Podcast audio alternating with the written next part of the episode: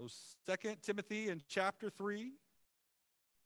And we're just going to look at verses 14 through 17 today. Hey, Dasha, can you turn this up just a little bit, please? Second Timothy chapter 3, remember verses 14 through uh, 17. This is probably one of the most important scriptures that reveals the, the importance of the Word of God. And so I hope that you will uh, take it to heart today and you'll examine even your own devotional life. We had a good discussion this morning in our uh, discipleship class about devotional life, and hopefully this will work to that end as well. Let's look together. Second Timothy chapter 3, verses 14 through 17. And Paul, he writes to Timothy, and he says, Timothy, but continue thou in the things which thou hast learned and hast been assured of, knowing of whom thou hast learned them. Very important. Verse 15. And that from a child thou hast known the holy scriptures, which are able to make thee wise unto salvation through faith, which is in Christ Jesus. All scripture is given by inspiration of God and is profitable for doctrine and for reproof and for correction and for instruction in righteousness, that the man of God may be perfect, thoroughly furnished unto all good works. All right. Really, if you don't have this verses highlighted, especially 16 and 17, good verses to memorize, to put to your heart. We need to know the power of the Word of God, and we need to let it do a work in our life. I want to start off with this morning with a quote from Dietrich Bonhoeffer. And again, if you don't know about him, he was a pastor who lived in Germany during Nazi times was actually uh, taken captive because of his faith. And he writes, uh, he says, Because I am a Christian, therefore, every day in which I do not penetrate more deeply into the knowledge of God's word in Holy Scripture is a lost day for me. I can only move forward with certainty upon the firm ground of the Word of God. And as a Christian, I learn to know the Holy Scriptures in no other way than by hearing the Word preached and by prayerful meditation. so there was a guy who was at his very trying, most trying time of his life, and he says, Every day, I want to know the Bible, I want to know the Word of God. And the way I get to know it is preaching and prayer. And so we want to think about those things even today as we try to digest God's word. Last week we did uh, Timothy chapter 3 at the very beginning, and we looked at perilous times, right? And so what was kind of interesting is that sometimes people always talk about the idea that, well, these are the last days. These are the last days. Well, actually, Paul, when he wrote, those were the last days because he was describing things that were happening in his time but they very much apply to us. And so, if you want to see a good example of what a disciple should be, you can look at the beginning of chapter three and look at the opposite behaviors and characteristics of those that were mentioned. If we're going to fight in perilous times, we have to have the foundation of the Word of God. Hello? It's not going to be about YouTube or whoever the next self help person or what the next TikTok video is or the next uh, high influential world leader. If we are going to have an impact, we need the foundation of the Word of God. Okay, so here's what I'm challenging you today Are you in the Word? More importantly, are you in the Word the way the Lord wants you to be in the Word? Right? Some of you have been given more and God expects more.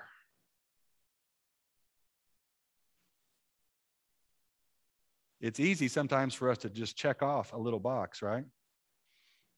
Oh, yep, opened up my little YouVersion today and watched the little video for the verse of the day. For some people, that's exactly what God wants. And for some people, God says, I need more than that. Are you tracking with me? You and I, I'm speaking to the preacher here, we are responsible for what we've been given. And sometimes devotional life can be a little checkoff box, right? I said, My God is good, God is great, let us thank Him for our food. I read my daily bread. I'm picking on you guys. I appreciate all that you shared today. But sometimes we can just say, I did my little part, I can knock it off, and I'm done. And what I hear from the voice of Dietrich Bonhoeffer is he says, Every day I got to get a little bit more from God's word. I need it desperately. Are you just setting the word of God aside? Some of you, maybe you're not even doing it. You come to church, and this is the time that you hear the word of God. And the message today is the word of God is alive. It's alive and we need it in our life. What I shared this morning is that you need the word of God like you eat and drink. And most of you don't eat and drink just once a week. I mean, just being honest, looking at you now. Right? He's like, oh, really? Come on, preacher. What if we feasted on the word of God like we feast on everything that we eat? What if we put as much into studying and knowing the word of God as we do into preparing our favorite meals? Right? Make that comparison today. I need the word of God just like I breathe, okay? And that's the challenge today. You can go back sleep if you need to, but that was the point. We need the word of God in our hearts today. Let's start off and let's look at some powerful believers. And I want you to think of powerful believers in your life even today. Look down at what verse 14. Paul says to Timothy, But as for you, continue in what you have learned and have become convinced of, because you know those from whom you learned it, and how from infancy you've known the Holy Scriptures, which are able to make you wise for salvation through faith in Christ Jesus. Continue in what you learned. How many of you want something new? Don't you like new things?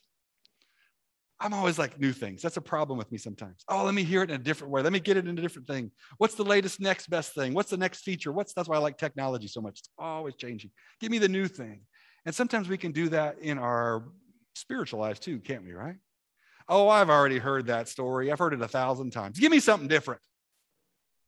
Oh, that same old preacher preaching that same old thing. That wears me out. Give me something different. right? Don't you feel like that? I do. Even preaching myself, I do. I was like, give me something different. But you hear what, you hear what the Lord is saying here? Continue in what you've learned, what you know. That's why it's okay if we do Advent every year. That's, that's why it's okay that we come to Easter every year. We come to Christmas every year. That's why it's okay we do John 3:16 over and over and over again. Continue in what you've learned. It's good. The things that you know that have impact, don't hesitate to stay and to rest and to continue to be in those things. And then this is what I love what he says because you know those from whom you learned it. Does that resonate with anybody else here? Like as a kid in eighth grade, I went to co-teach with my grandma Malone in her third grade Sunday school class. I know her faith. I saw it. I know from whom I've learned it. That really carries me on. My grandpa Malone, he worked the coal mines. He was an electrician for McDonnell Douglas Airlines. He was an electrician for Decatur Water Plant. He took nothing from the churches that he served, and he served churches Uh, from I think his 30s on till he passed away when he was about nine, in his 90s. So I know whom I've learned it. He finished. He didn't just start in the middle, he finished. Other people I think about my life, Dr. Miley was a missionary to Ivory Coast. Dr. Odium, who was one of my favorite teachers in seminary. Dr. Gray Allison, if there was ever somebody who finished strong, this man would live on four hours of sleep. Can anybody do that? Not I. and his whole week was a story of personal evangelism. Who did he tell about Jesus that week? Like almost every day, he was telling someone about the Lord. He went and learned in a little seminary in New Orleans and ended up decided to try to start a seminary in Memphis. And I think he started with seven or eight guys and now I think there's about three to 400 people there in that seminary in Memphis, just doing incredible things because of his faith and his work ethic. Again, have you seen people finish well? My friend Rick Krittermeyer, who I saw his when his mom passed away and dealing with his dad and dealing with struggles and how he has stayed the course all these years. Uh, my friend uh, Robert this morning, who's not here today, have you seen the steadfastness of Robert Watkins? That man is not quitting, is he? Right? Can we see Jesus in the lives of these others and how they finished. And can we be those people then? Can we, that help us finish well? Keep in what you have learned because you know those whom you learned it. Who have you learned it from today, right? Think about those people today. Let them be an encouragement to you to finish strong. He tells Timothy, he says, from infancy, you have known the Holy Scriptures. So I shared this morning in Sunday school that the worst sins I've ever done, I've done as a Christian because I became a Christian at six. And so you'll hear people tell stories sometimes, you know, about, well, I love this is Wayne Watson. I might have shared this with you before. He used to say, you know, well, uh, I could tell you about all the women I had been with, and I could tell you about the drugs and the alcohol and the rock and roll lifestyle. But if I did, I'd be lying. because that wasn't, he was saved at a young age. That wasn't what he went through. But he still had incredible struggles. Paul tells Timothy, you can be glad that you've known the scriptures from infancy. There's two boys in the back right that better be listening right now. Yeah, I'm talking to you. You guys have had the scriptures from such a young age. You have a little more responsibility than someone who got them when they were 40. But that's not a bad thing. That's a good thing, right? Think about all the decisions that you can make if you've been given the truth at an early age. So we shouldn't be ashamed of the fact that we get the scriptures early on, and we should do our best to deliver them to the kids in our church, even as Vicki was having us pray for them today. What do the scriptures do for us? Look at the very end there of verse uh, 15. They make us wise for salvation through faith in Jesus Christ. When Paul was telling Timothy this, what were the scriptures? Did he have this? No, he didn't have this, did he? What did he have? You haven't even thought about that, some of you have you, right? what did they have? They had scrolls. And did everybody just flip out their phone and go to the latest scroll? Right? We talked about again that the, the benefits that we have today are just incredible. All the tools that we have and all the access that we have. How would I know what was in the scriptures?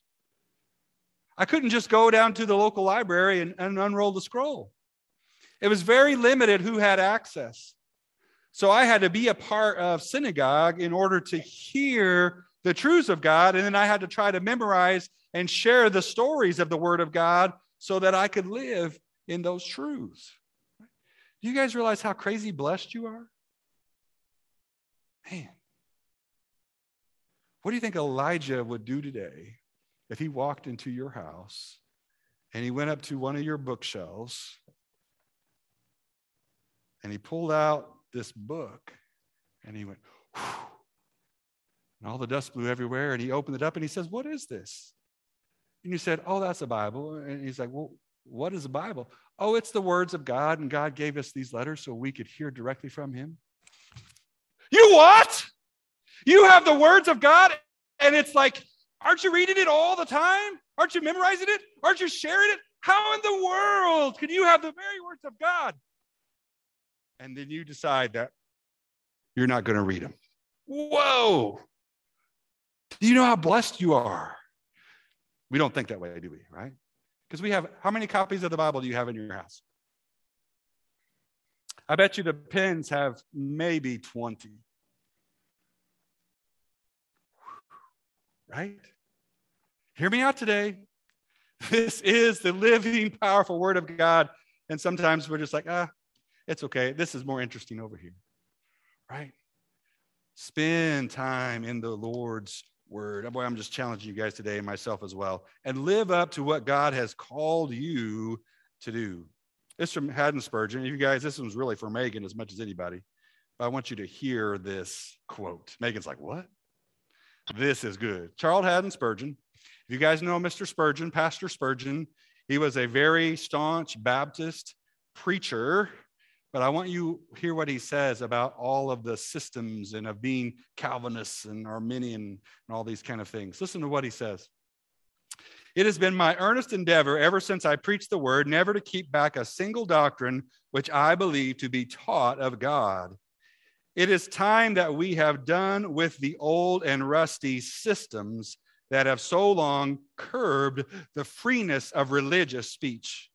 The Arminian trembles to go an inch beyond Arminius or Wesley, And many a Calvinist refers to John Gill or John Calvin as any ultimate authority. But look what he says here it is time that the systems were broken up and that there was sufficient grace in all our hearts to believe everything taught in God's word, whether it was taught by either of these men or not. If God teaches it, it is enough.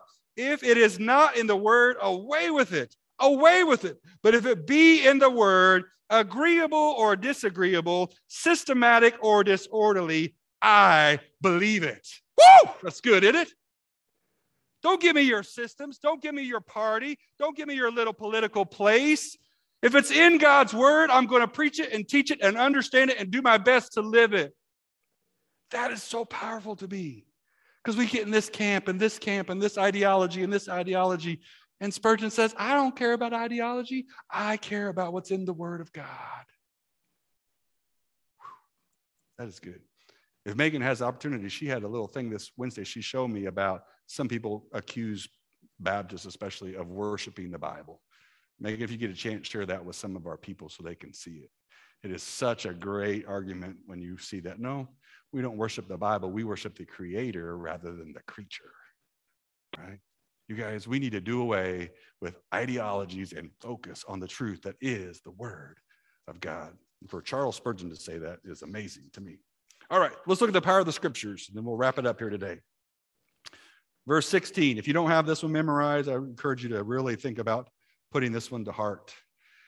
This is NIV here. All scripture is God breathed and is useful for teaching, rebuking, correcting, and training in righteousness. What else is God breathed? Life. You are. What? you are God breathed. God breathed into you and gave you life. And here's the difference between this book and any other book the Word of God is alive. A Christian university student shared a room with a Muslim, and they became fast friends, and their conversation turned toward their beliefs. The believer asked the Muslim if he'd ever read the Bible. He answered no.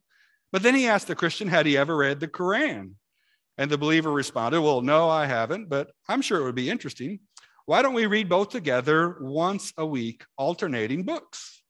Well, the young man accepted the challenge and their friendship deepened. And during the second term, the young Muslim became a believer in Jesus. One evening later in the term, he burst into the room and he shouted at the longtime believer, You tricked me. What are you talking about? The believer asked. The new believer opened his Bible and said, I've been reading it through like you told me, and I just read that the word is living and active. He grinned. You knew all along that the Bible contained God's power and that the Quran is a book like any other. I never had a chance. Amen. You guys, let the word do the work. I know you're scared sometimes. You don't know what to tell people and you don't know how to, to have all the right theology terms. Memorize the word of God and speak those words. Share John 3:16. Share Romans 3:23. Share 2 Timothy 3:16. Let that living word of God work Put it up in your screensaver, on your phone, in your office cubicle, in your home. Let the living word of God do its work. And it will. Amen. All right, what does the word of God do for us? Real quick here. It teaches us, it is profitable for doctrine or teaching. In order to avoid what is wrong, we need to know what is right. Amen. We got decisions to make about spouses and houses and cars and animals and jobs. And in order to know what's right, we need the word of the Lord. Scripture teaching is paramount. It is the lens from which we view the rest of the world. Again, not worshiping the Bible, but worshiping the Creator. Not only does the Bible teach us what is right and true, it rebukes us. Have you ever been rebuked? We do a lot of rebuking of the uh, little German Shepherd in our house, but she doesn't seem to take well to rebuking. Stop, down, quit. You ever hear verbs like that? Imperative verbs, right? just like, boom, stop. Guess what? If you're in the Word of God, sometimes the Word of God will do that to you too.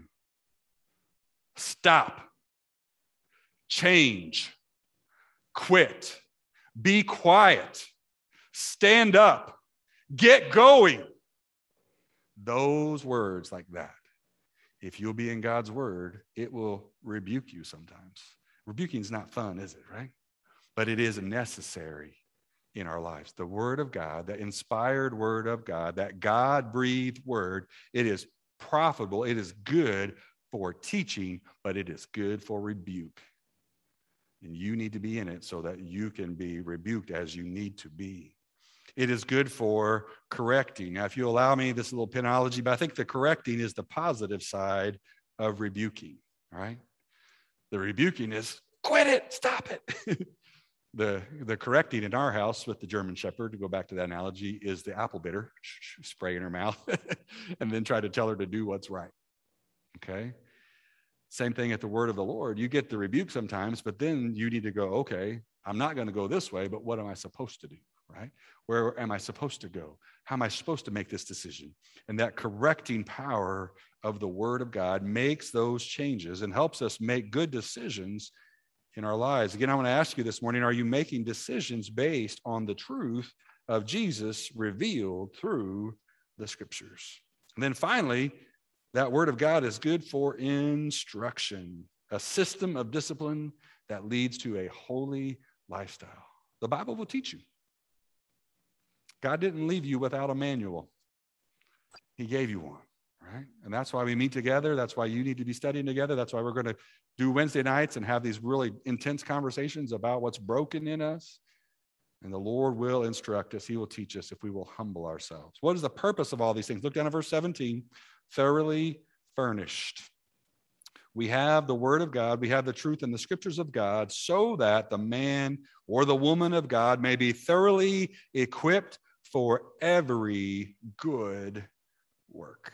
All right, look at this next thing here. I want you to think about this sentence or these phrases with me this morning.